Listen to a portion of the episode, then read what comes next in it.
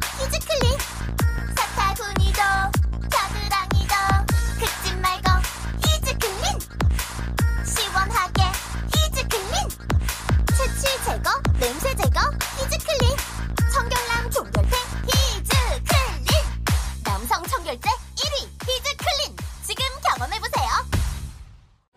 저 슈퍼스타 최욱은 오늘부로 비혼자임을 선언합니다. 최스타님, 연간 이만 쌍 이상 성원이 되고 있는 여보야 서비스를 알고 계십니까? 저 정기자, 나 슈퍼스타요. 내가 결혼정보회사에 어떻게 찾아갑니까? 여보야는요, 셀프 중매 서비스이기 때문에 직접 가실 필요가 없어요. 돈이 한두 푼 드는 일이 아니지 않소? 여보야는요, 성혼을 위해 사용된 비용을 백 퍼센트 환불해주고 결혼할 때 백만 원, 아이 낳으면 이백만 원의 축하금까지 준답니다. 그래도 난 경력이 있는 분들이 더 좋던데. 초혼도 재혼도 인연을 만날 수가 있습니다. 지금 스마트폰에서 여보야를 다운받으세요.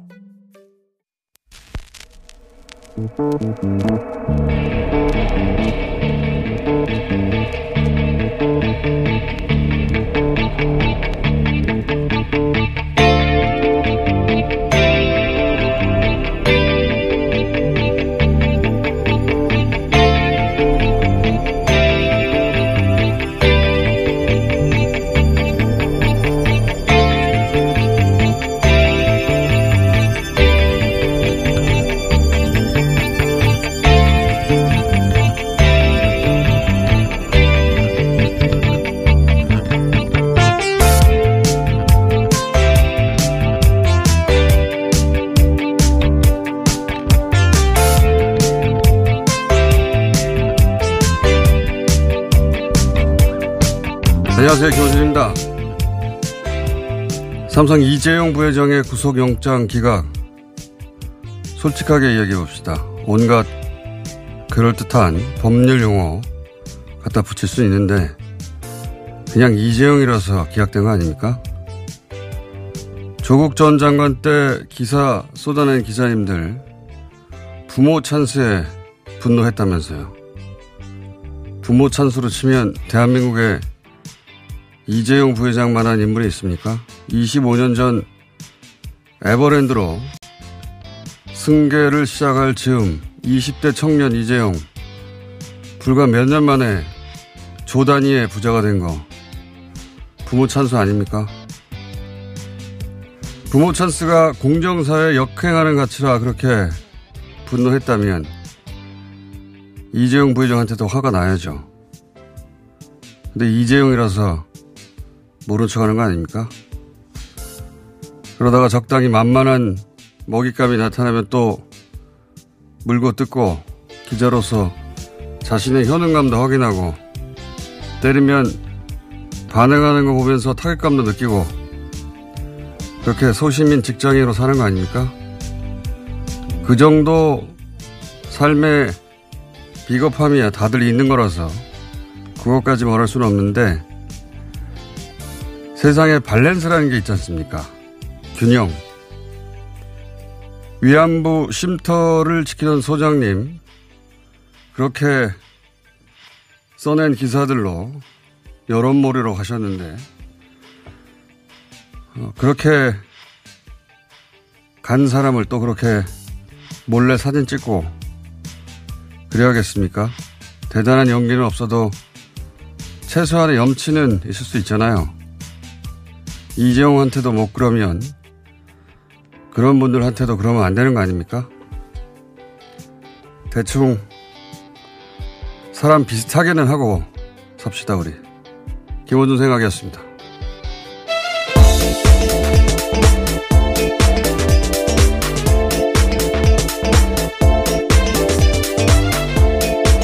티비에스 유밀입니다. 네.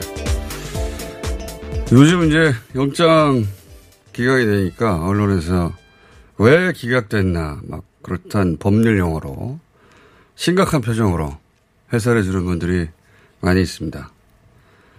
그분들도 다 알아요.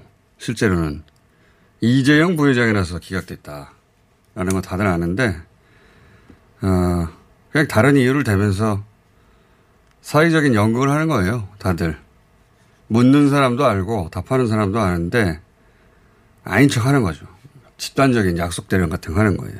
왜냐면은 먹고 사, 사는 문제, 어, 또는 직업적 미래, 또는 삶의 안전성, 지속 가능성 그런 게 걸렸거든요.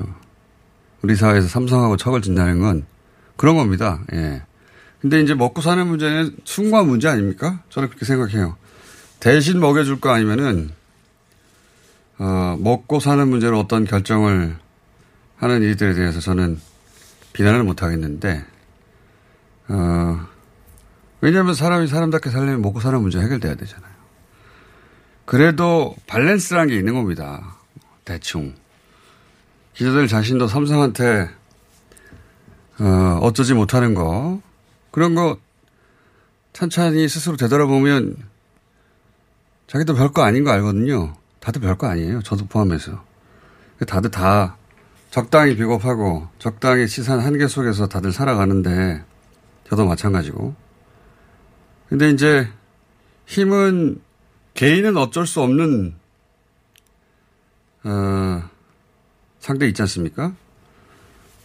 삼성 정도 되면 개인이 어쩔 수가 없죠. 예, 그 정도 권력을 상대할 때나 저널리스트, 기자로 도끼를 품고 그게 아니면 너무 잔인하게 굴지 말자. 요즘 그런 생각을 합니다.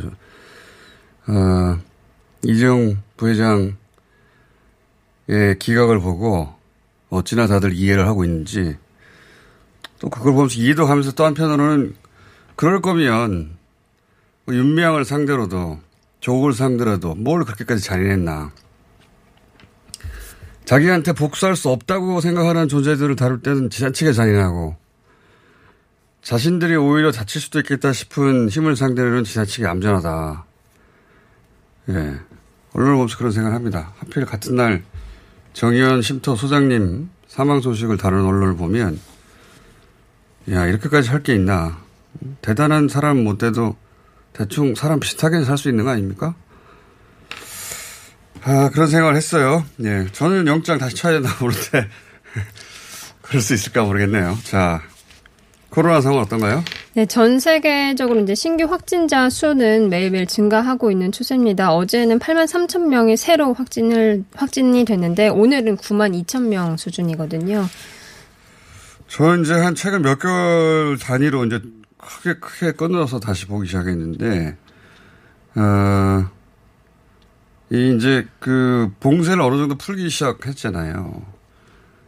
어, 이란, 이란이 한동안 스페인, 이탈리아와 함께 전 세계에서 확진자가 가장 크게 빨리 늘어나는 네. 나라로 거론되는데, 요즘은 이제 어, 십 위권 정도 돼서 거론이 안 되는데, 어, 피크 때 삼월 달에 한 삼천 명씩 나왔어요. 그러니까 미국이 등장하기 전까지만 하더라도 어, 삼 대 확진자 어, 많은 국가 정도 꼽혔는데, 그러다 한 천 명대로 떨어졌거든요. 근데 오월 말에 들어서 이제 여기도 봉쇄를 좀 풀었어요. 사회적 거리두기, 우리로 치면 그런 용어. 근데 이제 그러자 불과 몇 주, 이삼 주 만에 어, 삼월 피크 때보다 더 많은 숫자가 나옵니다. 예, 그거 보면서 우리가 뭐 다른 나라 걱정할 상황이 아니긴 합니다만, 뭐 우리가 삼십 명 나오는 거하고는 어, 수준이 다르죠. 삼천오백 명 이렇게 나오고 이천 명, 삼천 명 나오는데, 야, 이게 완화 안 할 수가 없는데, 완화하면 다시 확진자가 느는 건 거의 틀림없구나, 그런 생각이 하나 들고, 또 하나는 뉴질랜드에서 사실상 종식된 게 아니냐, 네. 그런 선언이 나왔거든요. 물론 거기도 완전히 풀진 않았어요.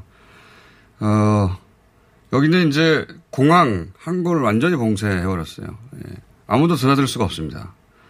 도시도 완전히 봉쇄해버렸고, 이동도 차단하고, 그런 후에 최근 한 삼 주 가까이 확진자가 안 나오자 봉쇄 단계를 낮췄어요.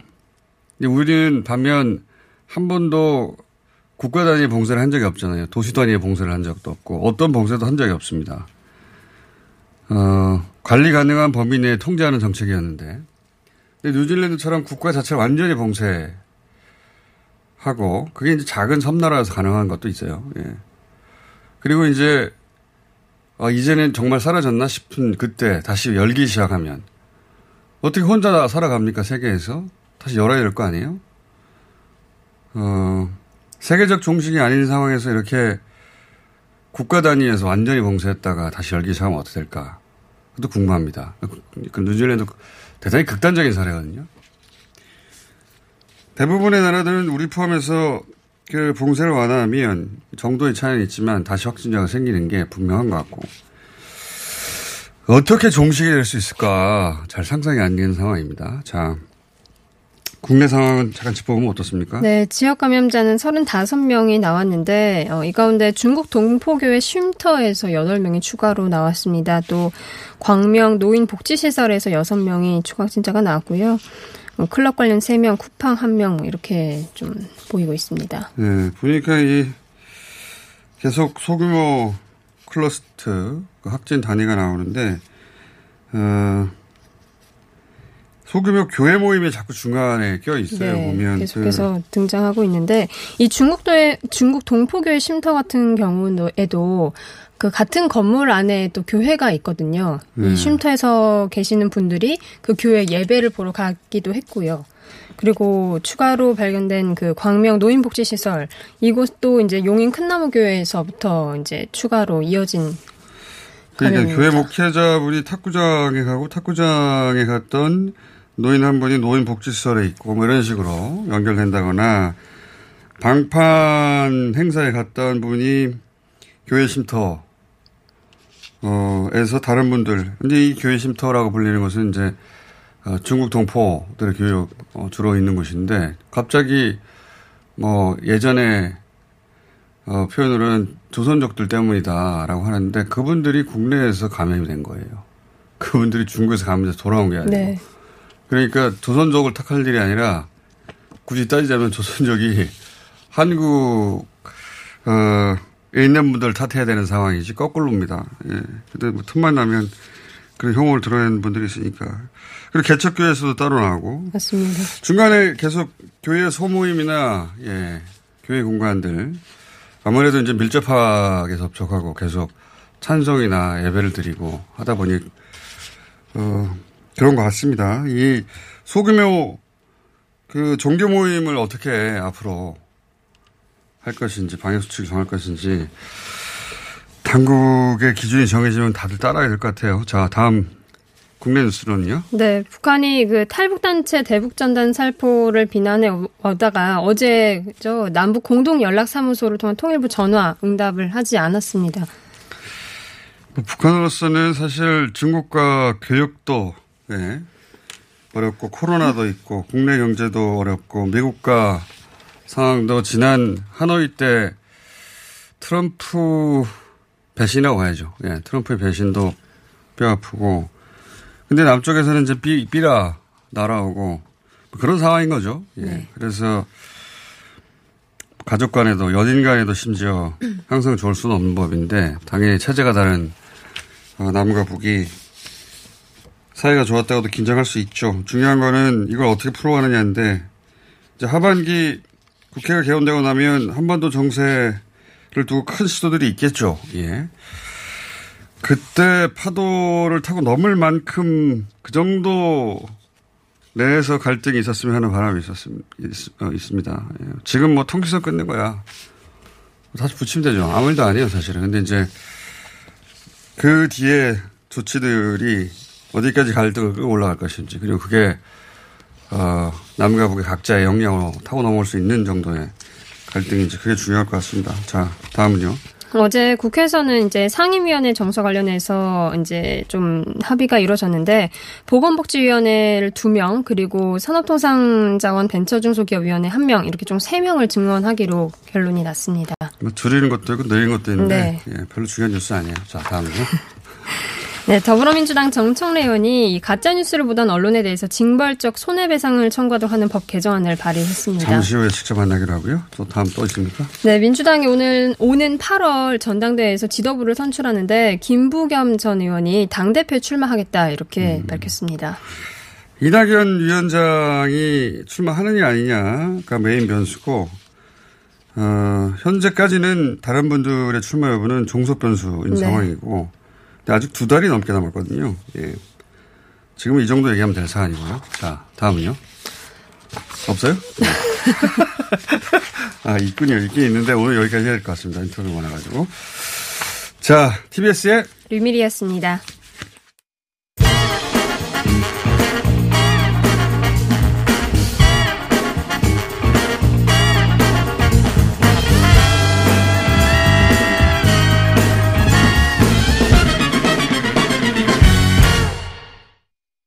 자, 어제 어, 전당과 관련된 일 호 법안 어, 내기로 한 김몽글 의원 만나봤고, 이번에는 일 호 법안으로 징벌적 손해배상제를 언론 분야에 도입해야 된다. 어, 정청래 의원 모셨습니다. 안녕하십니까? 네, 여러분 안녕하십니까? 시대 참 정치인 정청래입니다.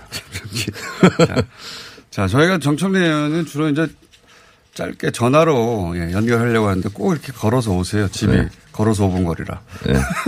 저희 집 바운더리 안에 뉴스 공장이 있습니다. 그래서 깜짝깜짝 놀랍니다. 전화 연결하려고 그랬는데 이미 와 있어서. 오늘도 직접 나오셨는데, 언론에 대한, 그러니까 이 뭐 악의적인 보도, 가짜 뉴스 이런 거로 손해를 입었을 경우에 그 세 배까지 예. 네. 어, 배상해야 한다. 이런 거죠, 내용이. 어, 이런 징벌적 손해배상 제도는 세계 최초의 헌법 함무라비 법전에서부터 나와 있어요. 아, 그래요? 그걸 이제 배수적 손해배상. 어. 옛날부터 다 있었던 거예요. 그러니까 한 일 손해배상 손해가 있으면 그 두 배를 갚아야 된다, 세 배를 갚아야 된다 이런 식이요. 그렇습니다. 그러니까 아. 가해자가 피해자에게 네. 너무 악의적이고 네. 또 허위 사실이면 알면서도 어, 이렇게 피해를 입혔을 경우에는 어, 한 배 가지고는 안 된다. 그래서 두 배, 세 배 하자 이런 건데요. 이게 그 의원님이 초선일 때 한번 냈던 법안 아닙니까? 솔직히 말씀드리면 이천사 년도 초선 때 네. 제가 당시 열린우리당 언론관계법을 총괄하고 총괄하는 그런 역할을 했었는데 징벌적 손해배상 그때 제출을 못했었어요. 근데 아, 마련만 하고 제출을 못했나요? 예, 그랬습니다. 그때는 왜 그랬냐면 진보 매체 등에서. 네. 이렇게 되면 자본력이 좀 떨어지는 아. 진보 매체가 오히려 역으로 네. 피해를 당할 수 있다. 아하. 그러니까 보수 인사들이 진보 매체를 상대로 아, 이거는 허위 사실이라고. 근데 네. 이제 모든 언론이 오버나 실수를 할 수 있죠. 한, 한 번만 걸리면은 네. 경제적으로 그 보수 매체보다 훨씬 열악한 진보 매체가 한 방에 갈 수 있다. 그렇습니다. 피해 아. 보상을 충분히 할 수 있는 보수 부자 언론들 같은 경우가 오히려 예. 상대적으로 더 이익을 보는 거다. 아. 그런 관점에서 이제 밀리는 이야기이긴 했네요. 그렇습니다. 그래서 그때는, 그때는 제안을 못했, 제출을 못했었는데 십구 대 때 제가 다시 예. 제출을 했었죠. 어, 근데 이제 논란 끝에 이제 폐기가 됐고 예. 어, 그래서 이번에 다시 하게 됐는데 이번에는 이제 민주당이 의석수로 볼 때 어, 이 문제의식에 동의하면 통과될 가능성이 높은 거 아닙니까? 그렇습니다. 예. 어, 제가 이제 이 문제의식을 느꼈던 것이 뭐냐면 이천사 년도에 만두소 파동이 있었습니다. 그랬죠. 어, 그래서 전 언론에서 예. 어, 거의 뭐 조국 장관 보도하듯이 예. 그 가해를 가했죠. 때려잡았어요. 그래서 예. 만두소 사장이 한강에 투신 자살하는 사건이 있었습니다. 예. 근데 그 이후로 아무 문제가 없었다, 만두소에는. 알고 봤더니. 알고 봤더니. 비슷한 사례로 예전에 그 쇠고기라면 우지파동도 있었고. 우지파동도 있었고. 나중에 알고 봤더니 문제가 없었다. 문제가 없었어요. 네. 그런데 어, 거기에 대해서 사과를 하거나 미안해하는 언론이 없었습니다. 그 저런 것도 있는 것 같아요. 한번 언론이 이렇게 발도에 걸리면 서로 경쟁적으로 기사를 쏟아내고 네. 그러다 보니까 서로 서로 용서하는 거 아닙니까?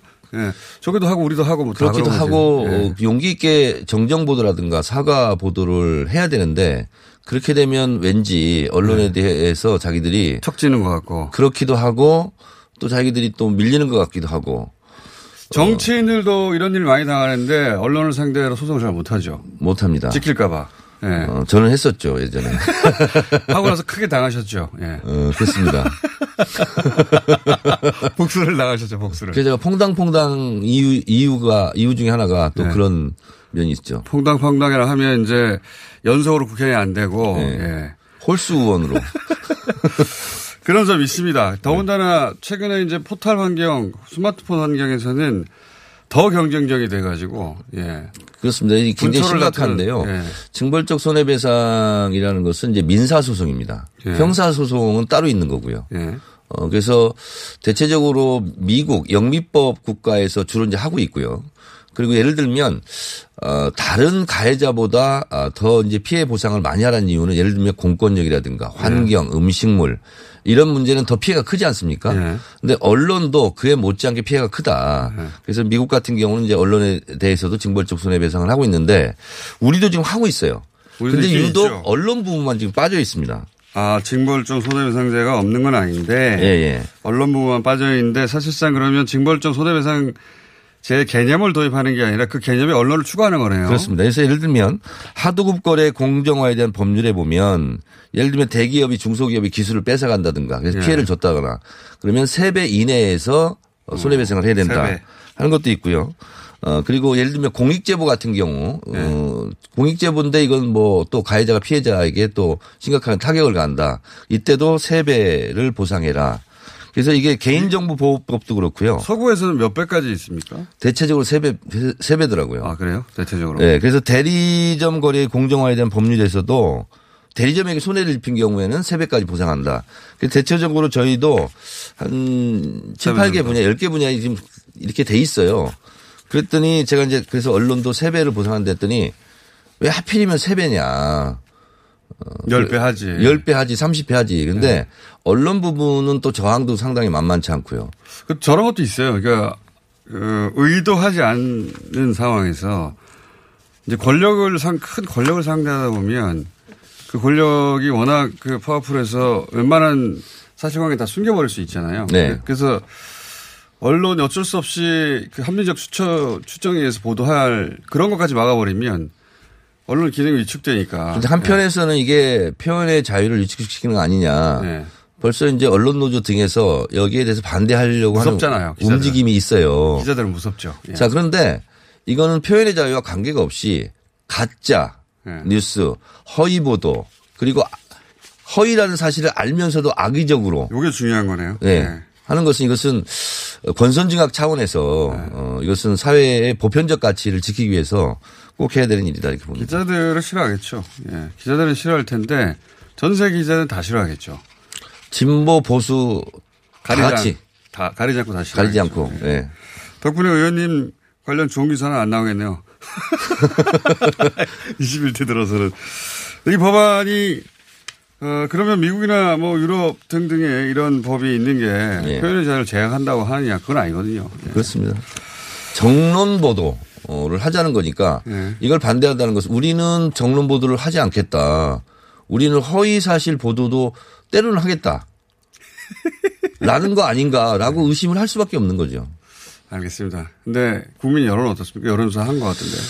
미디어 오늘에서 한 것 같은데요. 네. 팔십 퍼센트 이상이 꼭 해야 된다. 네. 일반인들은 그런 거 느낄 거예요. 네. 그러니까 이것은 정치인들도 마찬가지예요. 네. 어, 여당 야당 가릴 것 없이 언론에 대한 피해가 정치인도 엄청나게 심하거든요. 맞아요. 그래서 이것은 여야 의원들이 같이 느끼고 있는 부분이기 때문에 통과되지 않을까 그런 생각을 합니다.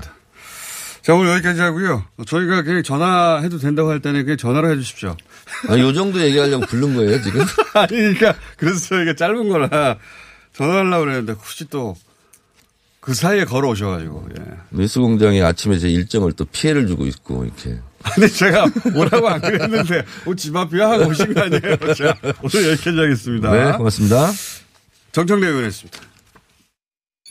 긁지 말고 뿌리세요, 글루타셀. 축하합니다. 여러분들께 꾸준히 사랑받아온 글루타셀이 런칭 오 주년을 맞아 처음으로 할인 이벤트를 실시합니다.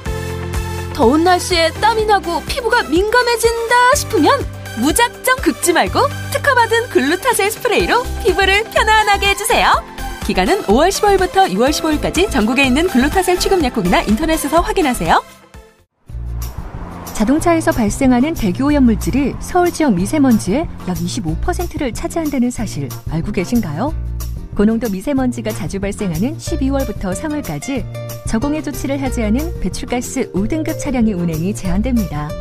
삼월 말까지는 시범 운영하고 올해 십이월부터는 위반 차량에 과태료 십만 원이 부과됩니다. 서울시는 노후 차량의 조기 폐차 보조금과 매연 저감 장치 부착을 지원하고 있으니 십이월 이전까지 미리미리 대비하세요. 자세한 사항은 일이공 다산 콜센터로 문의하세요. 이 캠페인은 티비에스와 서울특별시가 함께합니다. 팟캐스트 청취자가 어버키워주신 대장사랑 벌써 출시된 지 오 년이래요. 이젠 삼 초에 한 포 퍼매될 만큼 국가대표 장 건강지킴이로 성장했대요. 우리 몸을 위해서 대장도 사랑해야 하지만 유산균을 사랑하고 풀 땐 유산균 사랑, 완전소와 완전분의 효소를 사랑하고 풀 땐 효소 사랑, 다이어트를 사랑할 땐 듀이어트. 좋은 원료 따뜻한 사랑만 담아 만들었어요. 유산균 사랑, 효소 사랑, 듀이어트 많이 많이 사랑해주세요. 듀이어트 챌린지 육 기를 모집하고 있습니다. 건강하고 즐거운 다이어트에 도전하세요. 검색창에 듀이어트. 오빠 아셨어요? 코어업이 면역력에도 좋은 거. 세상에, 그래서 코어업이 또 완판됐구나. 코어업은 정상적인 면역 기능에 필요한 아연, 그리고 페루산 마카에 멀티비타민까지 들어있잖아요. 언니도 알죠? 알지. 하루 구백 원도 안 되는데 다 챙겨주잖아. 역시 재구매하는 이유가 있어. 면역력과 활력을 한 번에. 완판 기념 통큰 이벤트는 계속됩니다. 검색창에 코어업 검색해주세요.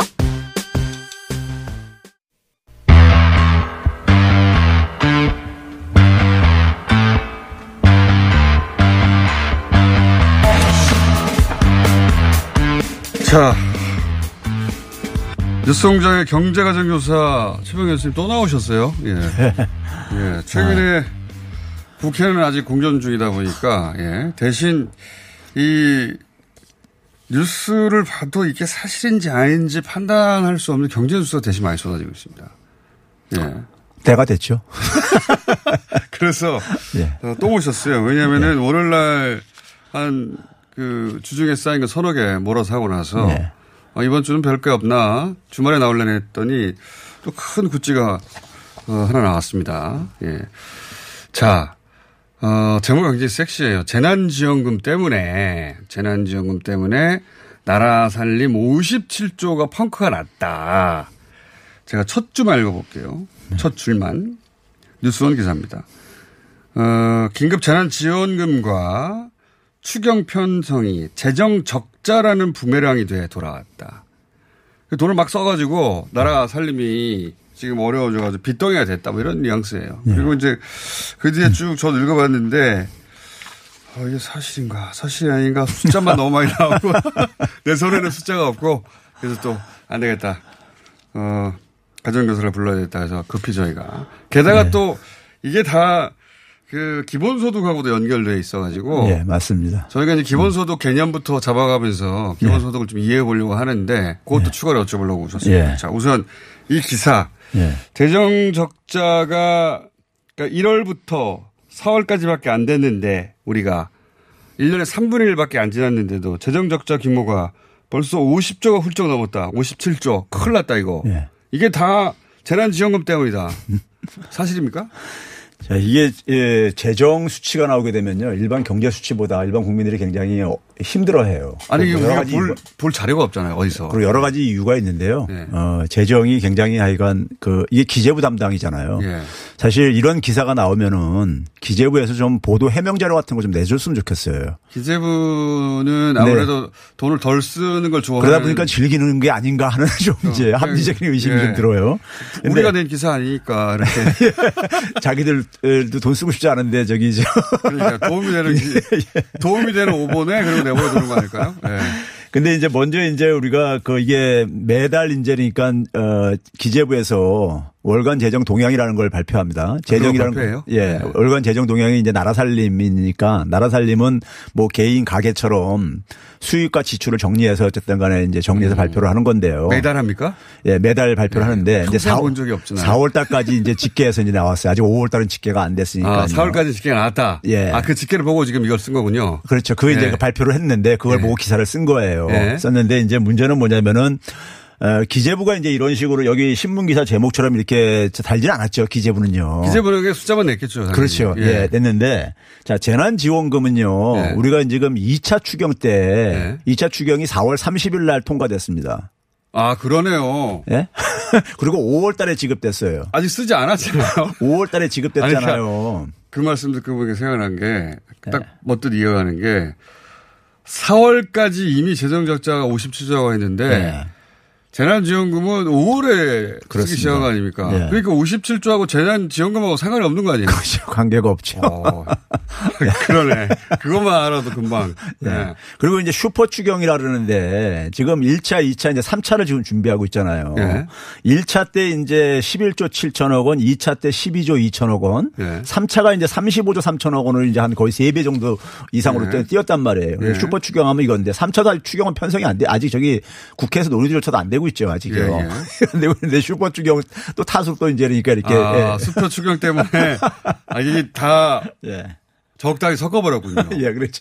적당히 그러니까 섞어버렸죠. 앞으로 있을 일을 땡겨다가 지금 저기 저 갔다가 저기 어... 붙여가지고. 그러니까 일월부터 사월까지의 재정 적자하고 재난지원금하고는 그때 재정 관계가 없죠. 재정 지원금을 쓰지 않았기 때문에 관계가 없죠. 상관이 없는 거 아닙니까? 예. 자, 그러면 이제 그다음에 아니, 이제. 참.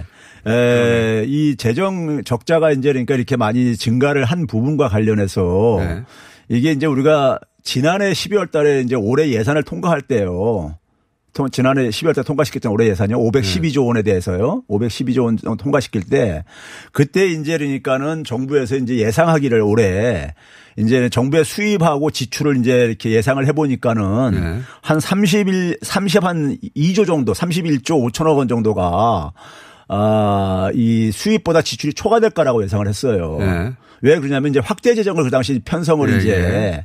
그 전년도까지는 그러니까 뭐 초과 세수가 있었었으니까는 예. 그래서 이제 확대 재정을 좀 편성을 해야 된다. 경기가 예. 안 좋아지고 그러니까는 아, 코로나 상황을 예측하지 못한 상태에서도 상태에서 잡았던 그 수입과 지출이 예. 코로나가 터지면서 아무래도 예. 세수가 줄어드니까. 예.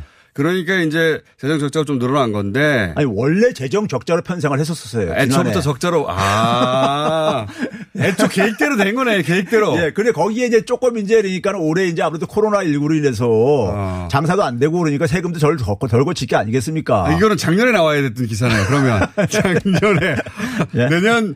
어, 일, 사분기에 예. 대략 한 삼십조에서 사십조 정도 예. 재정 적자가 예상된다. 예. 왜냐면 그렇게 짰으니까. 아, 이거 속, 깜빡 속았네, 완전히. 네. 어. 그러니까. 이게 지금 현재 벌어진 일하고 상관없는 얘기 아닙니까, 지금? 그러니까 뭐, 일부는 이제 그러니까 뭐, 이제 우리가 세금이 좀 예상보다 올해 코로나십구가 터질 걸 누가 예상했어요? 작년에 예산 짜면서요. 그러니까 그걸로 인해서 세수에 좀 이제 그러니까 차질은 좀 생기죠. 그러니까 현재 이 재정 동안 가지고 할 수 있는 얘기는 작년에 예상했던 재정 적자 규모보다 네. 코로나 때문에 경제 상황이 좀 안 좋아서 어, 세수가 좀 줄었다. 재정 네.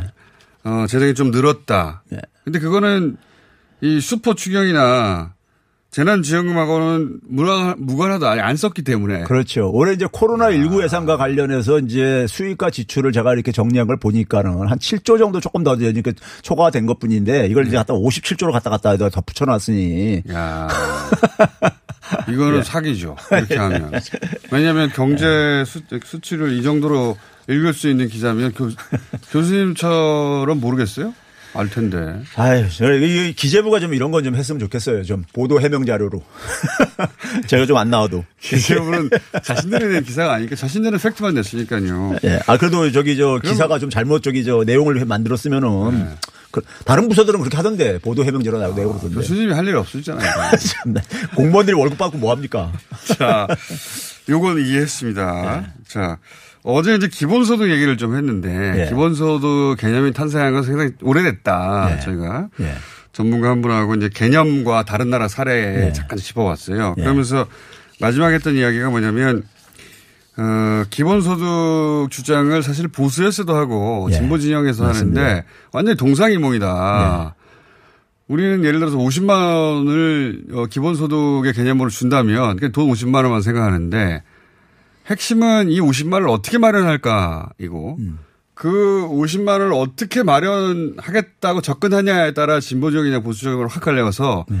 완전히 다른 이야기다. 네. 여기까지 얘기했어요. 아, 예.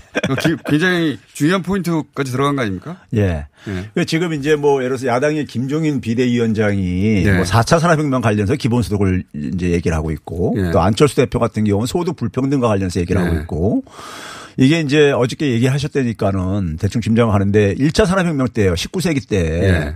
그때 이제 그러니까 이제 농업사회 살다가 산업사회로 가면서 예. 우리 뭐 고등학교 때 보면 러다이트 운동 이런 것도 배운 적 있잖아요. 어, 예, 러다이트. 그러니까 일자리가 줄어들고 소득 불평등이 예. 심해집니다. 초기에는요. 그러니까 기기가 등장하니까 예. 자기 일자리를 뺏어간다고 기계를 예. 부셔버렸던 영국의 로다이트 그렇죠. 운동이 예. 있었죠. 예, 그러다 보니까 이제 그 당시에도 이제 그러니까 그런 기본소득 개념이 나왔었어요. 그러고 보면 제가 아는 게 참 많아요. 로다이트 운동. 근데 예. 이제 최근 이제 그러니까 어 이십일 세기에 들어와서 이제 기본소득도 이제 그러한 배경에서 사실은 뭐 실리콘밸리 같은 데서 이렇게 그렇게 나온 거예요. 기술은 음. 굉장히 빠르게 지금 진보하고 있는데. 그러니까 그때는 어 말을 예. 자동차가 대체하고. 예. 마차를 뭐 증기 기관차가 대체하고 예. 그러면서 이제 사람들이 그 기계를 부셔버려야 된다라. 왜냐하면 내자 일자를 뺏어가니까 예. 예.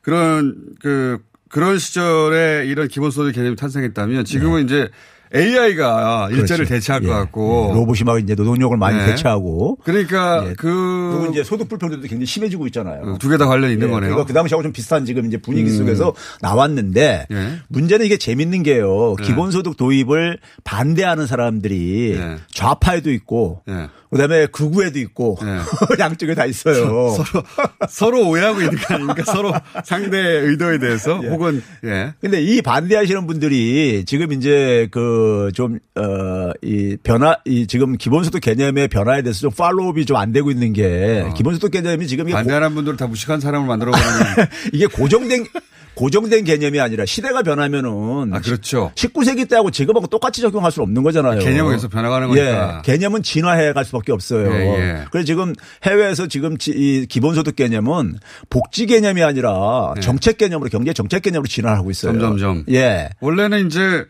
최소한의 소득도 못 올리는 분들 그렇게 예. 해서 소득 불평, 불평등이 계속 커지니까 그게 예. 사회 불만으로 쌓이고 예. 체제를 불안정하게 만드니까 일정 정도 금액을 주는 복지정책으로 처음에는 생각했는데 예. 이게 경제정책으로 점점 전환되고 있어요? 예. 왜 이게 그렇습니까? 이제 이게 이제 정치인 중에서 가장 이걸 빨리 캐치한 게 이재명 지사예요. 그래서 그러니까요. 정책이라고 경제정책이라고 계속 얘기를 하고 예. 있는 게 경제정책으로 얘기하니까 또 진보 진영에서는 오, 이건 보수의 프레임이다라고 공격하기도 예. 하죠. 이게 예. 이제 왜 그러냐면요. 왜 이런 혼란이 지금 있습니까? 이제 우리가 경제가 그러니까 지금 보게 되면은 금융위기 이후에 만성적으로 침체 상황이잖아요. 예. 이게 이제 수요 부족 때문에 사실 생기는 거란 말이에요. 예, 예. 뭐 공급하는 게 다 판매가 된다면 뭐 경제가 나쁠 리 없잖아요. 예. 그러니까 수요 부족이니까는 회사는 수요... 찍어내는데 살 사람이 없는 거잖아요. 그렇죠. 수요를 좀 그러니까 살려주자. 이번에 예. 긴급재난지원금이 예. 소비 효과를 좀 진작시켰듯이요. 소득주도 성장도 그 개념 아닙니까? 그렇죠. 예. 맞습니다. 그러니까 이제 그런 차원에서 이제 그러니까는 하나 측면이 있고요. 경제 정책적인 측면에서 더 이제 본질적인 건 뭐냐면요.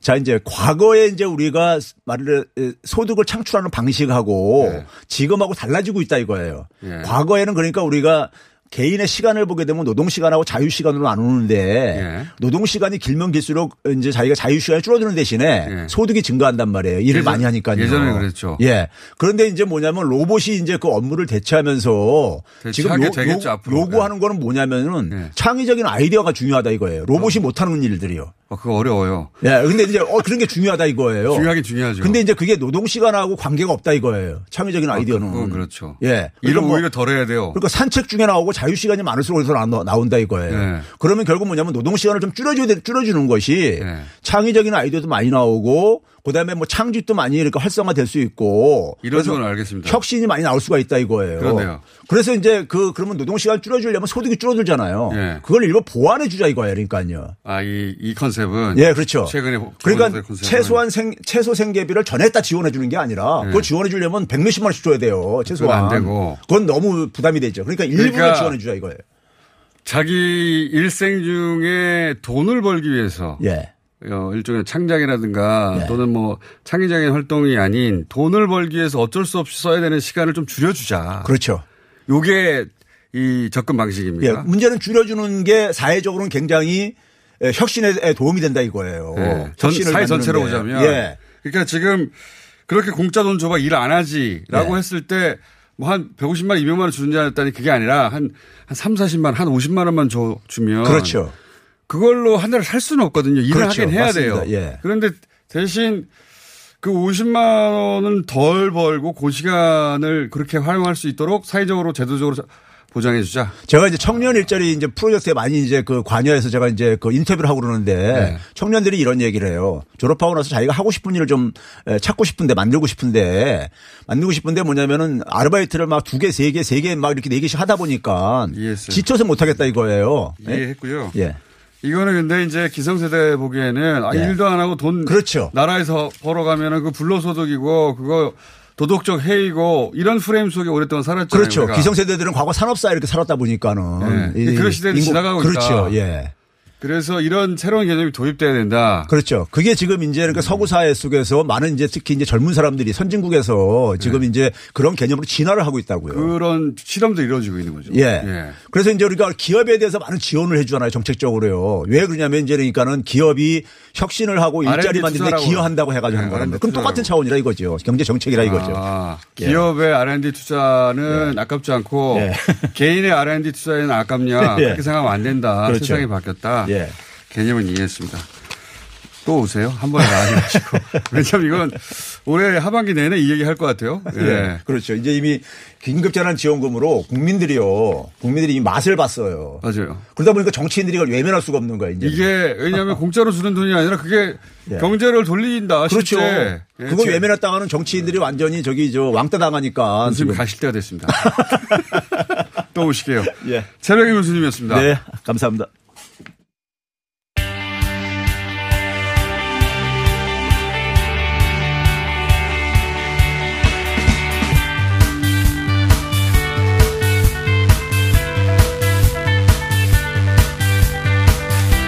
자, 최근 중국, 미국과 대립하고 있는 중국 뉴스 굉장히 많이 나옵니다. 그리고 중국 내에서도 홍콩 관련해서 굉장히 많이 나오죠.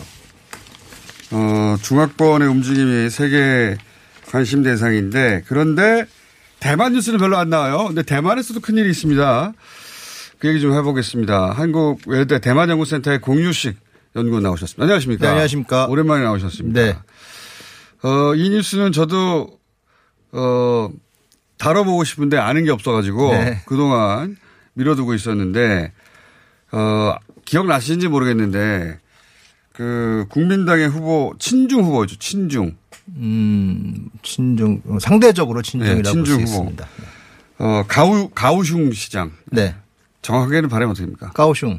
가우슝, 예. 까, 까, 까군요. 가우슝 시장. 가우슝. 이분이 우리로 치면은, 차기 어 대선 후보 어 차기 이미 대선 후보였죠. 그러니까 차기 유력한 대통령감, 총통감 뭐 네. 그런 식으로 거론되던 야당의 인사였는데 이분이 주민 소환이라는 방식으로 네. 우리도 한 번 좀 해본 적이 없는데 그렇죠. 탄핵이 됐어요. 완전히 뒤집어진 겁니다. 예, 이 양반이 다음에 어, 친중 인사로 대통령 총통되지 않을까? 라고 생각했던 가장 유력한 일본 후보였는데 탄핵에 대해서 민간인으로 돌아가 버렸어요. 그죠? 네. 이거 어떤 일이 벌어진 겁니까? 어, 사실 시작은 이게 탄핵 자체가 대만 선거법상 이제 그 당선이 된 지 임기를 시작한 지 일 년 이후부터 가능하게 돼 있거든요. 예. 근데 이게 그 민진당 쪽과 사실 이제 민진당이 직접 나서지 않았습니다. 이번에 예. 자, 그 군소정당 몇 한 이 소수정당 한 두 정당과 예. 다른 시민단체들 두 쪽에서 가오슝에 있는 시민단체들이 주도가 돼가지고 이 박사님 지금 말씀 속도로 하면 우리가 다룰 수가 없어요. 아, 네, 알겠습니다. 더 빨리 말씀하셔야 됩니다. 어쨌든 그 사실 가오슝이란 자체가 대만 입장에서 우리의 광주 같은 민주 성지예요. 예. 광주 사건 비슷한 사건도 가오슝에서 예, 네. 발현돼서 이제 저기 천구백칠십구 년 났었고 예. 십이월 사건이라고 해서 가오슝 사건이라고도 하는데 그렇기 때문에. 가오슝을 그리고 저번에도 아마 아시는 분 기억하실지 모르겠지만 어쨌든 그 이십여 년 동안 직접 선거로 가오슝 시장을 뽑은 지 한, 이래로 한 번도 국민당 후보가 당선된 적이 어. 없는 동네인데 예. 거기에 가오슝 그 한국이라는 가오슝에는 아예 기반도 없었던 어. 돌풍을 사람이 그냥 갑자기 바람으로 됐거든요. 예, 예. 그러니까 이 사람은 일으키고. 이미지와 바람과 구호로만 됐다. 예. 가오슝에 기반도 없고 가오슝 정책도 잘 모르는 사람이 어떻게 되느냐. 그러니까 예. 그동안 가오슝에서 이십 년 동안 민진당이 너무 오래 했기 때문에 그거에 대한 반작용으로 음. 됐는데 민진당이나 기타 대만 이 민주화 세력의 입장에서는 그것에 대해서 도저히 이건 승복 못한다. 네. 그래서 이 사람이 되자마자 음. 그런 파면 얘기가 나오긴 했습니다. 그래서 네. 임기 끝나자마자 십이월 이십사일 날, 이십오일 날 파면안을 벌써 시작했어요. 그런데 네. 이제 그게 실제로 이루어질 줄 몰랐죠. 이제 시작을 했는데 네, 처음에는. 이 초기의 기세로 보면 그게 되기가 힘들었지만 예. 이미 시작했던 시점이 대통령 선거를 이제 시작한 상황이었거든요. 십이월 이십구일 날. 이제 그러면서 이 민진당으로 기울고 그 당의 국제정세가 엄청나게 바뀌었잖아요. 특히 이제 중국 관련 홍콩 사태로 예. 시작해서 완전하게 민진당 쪽으로 그 흐름이 들어와서면서 이제 이것이 탄력을 받게 된 거고 선거에서 완전히 지되면서 이것이 완전히 이제 제대로 탄력받아서 이렇게 지금 사태까지 오게 된 겁니다. 비유하자면 약간 정리해보자면 네. 어, 예를 들어 우리로 지금 광주 같은 곳에서 네. 어, 통합당 후보가 당선된 것과 거의 비슷한 상황이잖아요. 네, 거기에도 예. 아주 극보수로. 예. 그러니까 어, 친박연대 사람이 당선됐다고 해야 될까요? 그 정도 네. 비유될 수 있는 사안인데 근데 갑자기 바람이 불고 인기를 얻어서 시장에 당선됐어요. 네. 근데 이제 어, 그랬던 사람, 아, 이 사람 정도면 저런 진보 진영에서 그렇게 인기를 끄는 보수인 사람이면 차기 대통령감이다. 여론조사에서도 상당히 높게 나왔는데, 근데 최근에 이제 중국과 홍콩 사태를 보면서 대만 사람들의 마음이 중국으로부터 급격히 멀어졌지 않습니까? 네. 그게 영향을 준 겁니까? 큰 영향을 줬죠. 중국으로부터 멀어졌다기보다는 중국을 이제 두려워한다? 어. 지금은 이제 반중이라는 표현보다는 항중이라는 표현을 씁니다. 대항한다. 아. 이제 그 정도는 이제 중국이 홍콩을 누르는 게 이게 미래의 대만 모습이 아니냐. 어, 우리가 중국하고 가까워져 가지고 네. 어, 홍콩 비슷한 지혜로 될지도 가, 모른다. 어, 그렇게 되면 가까워진다면 저꼴이 될 것이다. 네네. 그런데 이제 그것은 일종의 좀 하나의 이미지일 뿐이거든요. 네. 그리고 사실상 국민당 인사들이 친중을 외치는 건 정말로 중국으로 가겠다, 통일하겠다는 것보다는 현재 대만의 경제 상황이 중국과의 관계 개선이 없이 쉽지가 않다라는 아. 것 그런 기반 하에서 경제 관계 경제 교류를 가고 이 정치적인 것도 그것을 위한 중국이 얘기한 지월 공식 구십이년도에 합의라는 최소한의 그것만 받아들이고 가자는 게 같고 그것이 마잉주 때는 그렇게 해왔는데 민진당선 그 받아들이지 못하겠다 해서 차잉원 때부터는 그것을 딱 이제 그거에 대해서 이제 모호하게 처리를 해버렸거든요. 이제 현상 위주로 간다 뭐 이렇게 음. 가는데 그러다 보니까. 이 국민당 쪽엔 친중이라는 프레임이 이제 갈 수밖에 없는 중국 어떻게 따지면 중국이 이걸 씌워줬다는 표현도 맞을 음. 정도로 이제 그렇게 되니까 지금 도저히. 이